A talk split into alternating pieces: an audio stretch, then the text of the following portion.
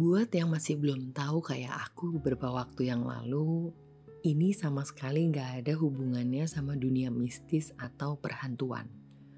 Ya emang kata ghosting diambil dari kata ghost yang artinya hantu.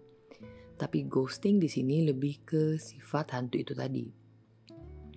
Yaitu datang tak diundang, pulang tak diantar. Eh, itu berlaku buat uh, jelangkung doang ya? Tapi Jalangkung tuh hantu juga kan? Ya gitulah ya pokoknya. Uh, atau kayak hantu-hantu kebanyakan yang bisa ngilang aja gitu tanpa jejak. Oke, okay, enough about hantu already. Ghosting ini tuh entah kenapa lagi in banget ya kayaknya di zaman sekarang. Mungkin karena ini era digital kali ya. Jadi istilahnya lebih tepat banyak hubungan jarak jauh yang mengandalkan media sosial atau handphone untuk saling terhubung. Jadi memungkinkan untuk seseorang tiba-tiba ngilang gitu aja or disappear into thin air and never be seen again. Puff. Kalau dulu zaman gadget masih belum canggih, mau ngilang tuh emang rada susah sih ya. Sekuat tenaga main petak umpet, ujung-ujungnya ketemu di mall, ketemu di kantin, atau bahkan ketemu di tempat tongkrongan, terutama di kota-kota kecil lah ya, kota selain Jakarta. Karena itu tadi, circle of friends kita aja tuh radiusnya masih belum bisa sejauh sekarang. Jadi ingat dulu pas kelas 1 SMA, pernah ditaksir sama kakak kelas uh, eh, 3, tapi aku gak suka. There's nothing wrong with him really, aku cuma nggak suka aja sama kakak kelas. Karena menurutku kakak kelas tuh tua. Bener-bener kayak belut aku. Dari jauh kalau lihat si kakak kelas ini, aku bakalan ambil jalan lain. Yang paling parah sih pas istirahat. Udah lapar banget, eh dia lagi nongkrong sama temen-temennya di kantin. Nggak jadi jajan dong aku. Minum air aja di kelas sampai selesai jam istirahat. Jadi, sebagai orang yang suka ngilang dari pandangan, ghosting ini bukan hal yang baru buat aku. Kebiasaan itu kebawa sampai udah setua ini dan aku pun masih agak dilema tentang ghosting ini sebenarnya. Whether it's a good thing or a bad thing. Beberapa orang bilang kalau aku masih childish karena ghosting ini. Nggak berani menghadapi kenyataan lah, nggak bisa menyelesaikan masalah dengan dewasa lah, dan lain-lain. Well, untuk beberapa poin, apa yang mereka bilang memang ada benarnya. Tapi di sisi lain, aku punya alasanku sendiri kenapa ghosting dan kadang nggak semua orang mau tahu itu gitu. Nah, karena ini monologku dan udah pada terlanjur dengerin, jadi aku paksa dikit ya untuk tahu my side of the story.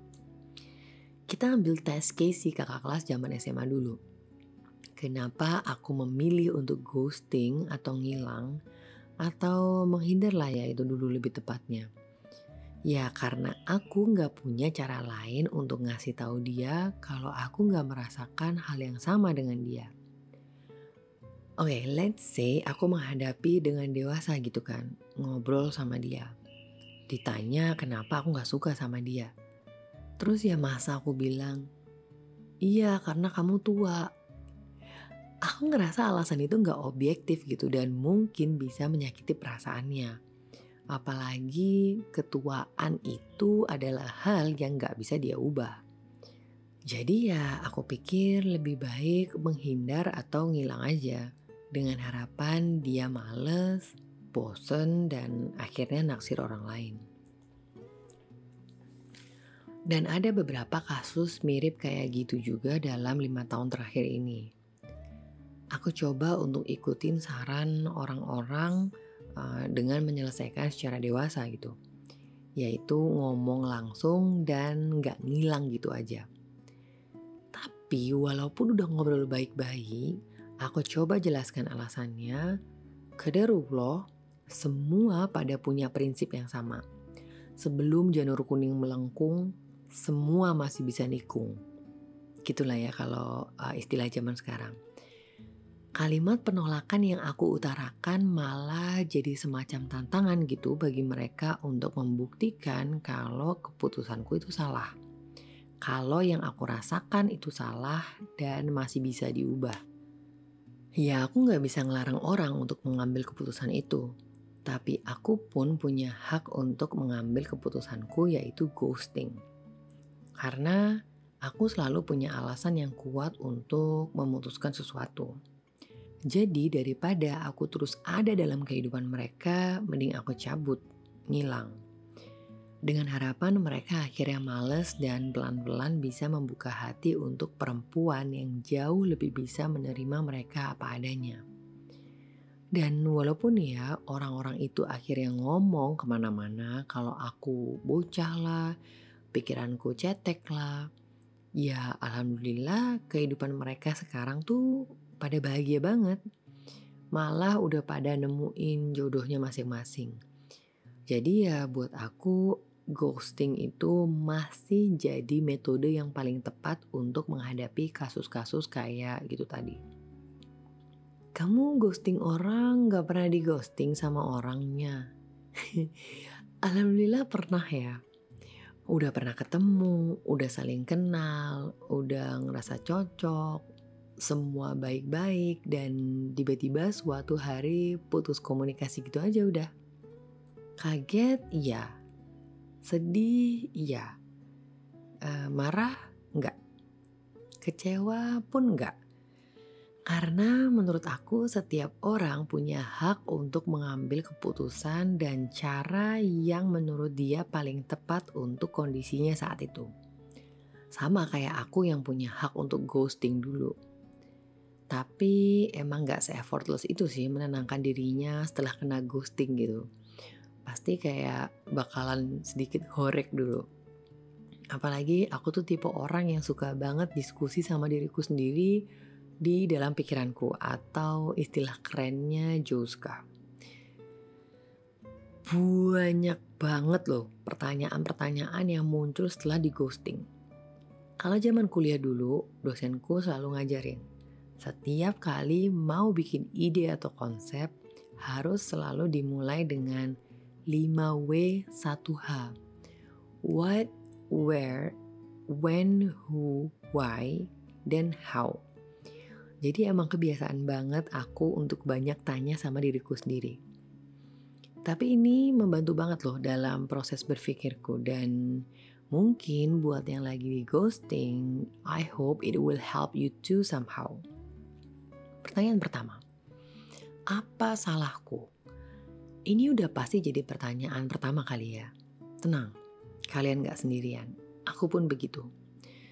To which I answered, sepanjang pengetahuanku, aku gak melakukan kesalahan apa-apa yang fatal sampai bikin dia enek banget, eh, bahkan untuk sekedar ngomong sama aku gitu. Kalaupun aku melakukan kesalahan yang fatal gitu ya, ya dia pasti bakal bilang sama aku gitu kan. Oke, okay, next question. Dua, emang gak bisa ya diomongin baik-baik aja tanpa pakai ngilang gitu? Jawabannya itu tadi, dia punya hak untuk mengambil keputusan dan cara apa pun yang menurutnya tepat untuk kondisi ini. Dan aku paham betul bahwa dia adalah orang yang sangat smart dan logis gitu. Jadi pasti ada alasan kuat di balik setiap keputusan yang diambil. Tiga, apa ada yang kurang ya dari aku? Hmm, menurutku untuk saat ini, what I am right now is the best version of myself. But I'm still learning and will keep on learning. Jadi kalau memang yang dicari adalah yang lebih baik dari aku, ya nggak apa-apa karena untuk saat ini ilmu dan tenagaku hanya mampu segini. Empat, gimana kalau ternyata ada orang lain? Well, sebelum menikah, setiap orang punya hak untuk mencari yang terbaik atau yang dirasa baik untuk menjadi pendamping hidupnya. Jadi, kalau memang kaderullah ada orang lain yang bisa membawa dia lebih dekat dengan Allah, bisa uh, mensupport dia untuk jadi yang lebih baik, ya alhamdulillah. 5.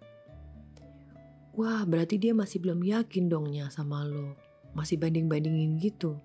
Jangan-jangan lo jadi cadangan doang. Loh, lebih baik ragu sekarang daripada ragu pas mau akad. Iya nggak? Lebih baik membanding-bandingkan sekarang daripada nanti pas sudah nikah. Masalah cadangan, enggak lah. Kita harus paksa diri kita untuk husnuzon daripada mikir dan merendahkan diri sendiri dengan bilang, hmm, kalau dia balik sama aku berarti aku cuma cadangan dong. Ih, males banget deh. Kalau aku mending mikir gini, Alhamdulillah setelah dia selesai membanding-bandingkan, ternyata aku adalah orang yang dianggap terbaik. Udah, tinggal sholat istiqoroh, tanya bapak sama ibu. Kalau oke okay, ya bismillah. Aku belajar kalau gengsi itu harus pada tempatnya. Setelah puas berdiskusi dengan diri sendiri dan alhamdulillah Allah mampukan untuk bisa nemu semua jawabannya, baru step selanjutnya, banjiri pikiran dengan prasangka baik. Satu, bisa jadi dia sedang memantaskan diri. Ada orang yang suka belajar bareng, ada juga orang yang suka untuk belajar tanpa ditemenin. It's just a matter of choices. Kan yang penting mau belajar untuk jadi lebih baik. Dua, bisa jadi dia sedang menyelesaikan hal-hal yang dirasa perlu dituntaskan dengan orang tuanya. Trust me, sebagai anak yang menghabiskan waktu lima tahun terakhir tinggal sama bapak ibu, attending to their needs, akan ada hal-hal yang kita rasa perlu tunaikan dulu sebelum memutuskan untuk menikah nanti. Seseorang pernah bilang sama aku, Ketika memang mereka atau orang tua kita udah cukup waktu dengan anaknya, kemungkinan mereka baru ikhlas untuk melepas anaknya ketemu dengan pasangannya. Tiga, bisa jadi dia sedang merapikan lagi sisi finansialnya. Bapak pernah bilang ke aku, jadi seorang suami itu nggak mudah. Dia harus bertanggung jawab atas kehidupan istrinya yang selama ini dicukupi semua kebutuhannya oleh uh, orang tuanya. Pasti ada sedikit keraguan apakah bisa memberikan yang lebih baik nantinya atau setidaknya sama baiknya lah. Dan buat aku nggak akan adil untuk dia kalau aku maksa-maksa uh, dengan bilang aku bisa kok, aku kuat kok, atau ini semua udah cukup kok. Udah ayo buruan nikahin aku. You just can't rush these things. Dan masih banyak prasangka baik lainnya yang bisa kita tanamkan dalam pikiran. But here comes the final question. Terus, kamu mau nunggu sampai kapan? Well, this is the good thing about ghosting. Gak ada yang nyuruh nunggu. Jalani aja hidup. Terus memperbaiki diri, terus muhasabah diri dan terus berdoa yang terbaik. Well, what I'm trying to say is, jangan sedih dan jangan berputus asa kalau ada yang ghosting. Nggak boleh juga langsung ngejudge kalau mereka yang ghosting itu jahat. Karena setiap orang punya haknya masing-masing dalam mengambil keputusan. Ketika ada orang yang ghosting, ya kita syukuri Berarti Allah masih kasih kita waktu untuk terus memperbaiki diri dan membaktikan diri ke orang tua. Nggak banyak loh yang punya dua kesempatan itu. Dan terus berdoa minta yang terbaik. Bisa jadi akan datang orang yang jauh lebih baik atau malah dia datang lagi dengan kualitas yang jauh lebih baik dari terakhir kali kita ketemu. Untuk yang ghosting, Take your time. Find yourself and be done with everything before you decided to start a new life with someone. Gak usah pedulikan kata-kata orang lain. Just listen to your inner self dan terus berdoa sama Allah. Kalau udah jodohnya, Allah gak akan palingkan hatinya kok. Bismillah.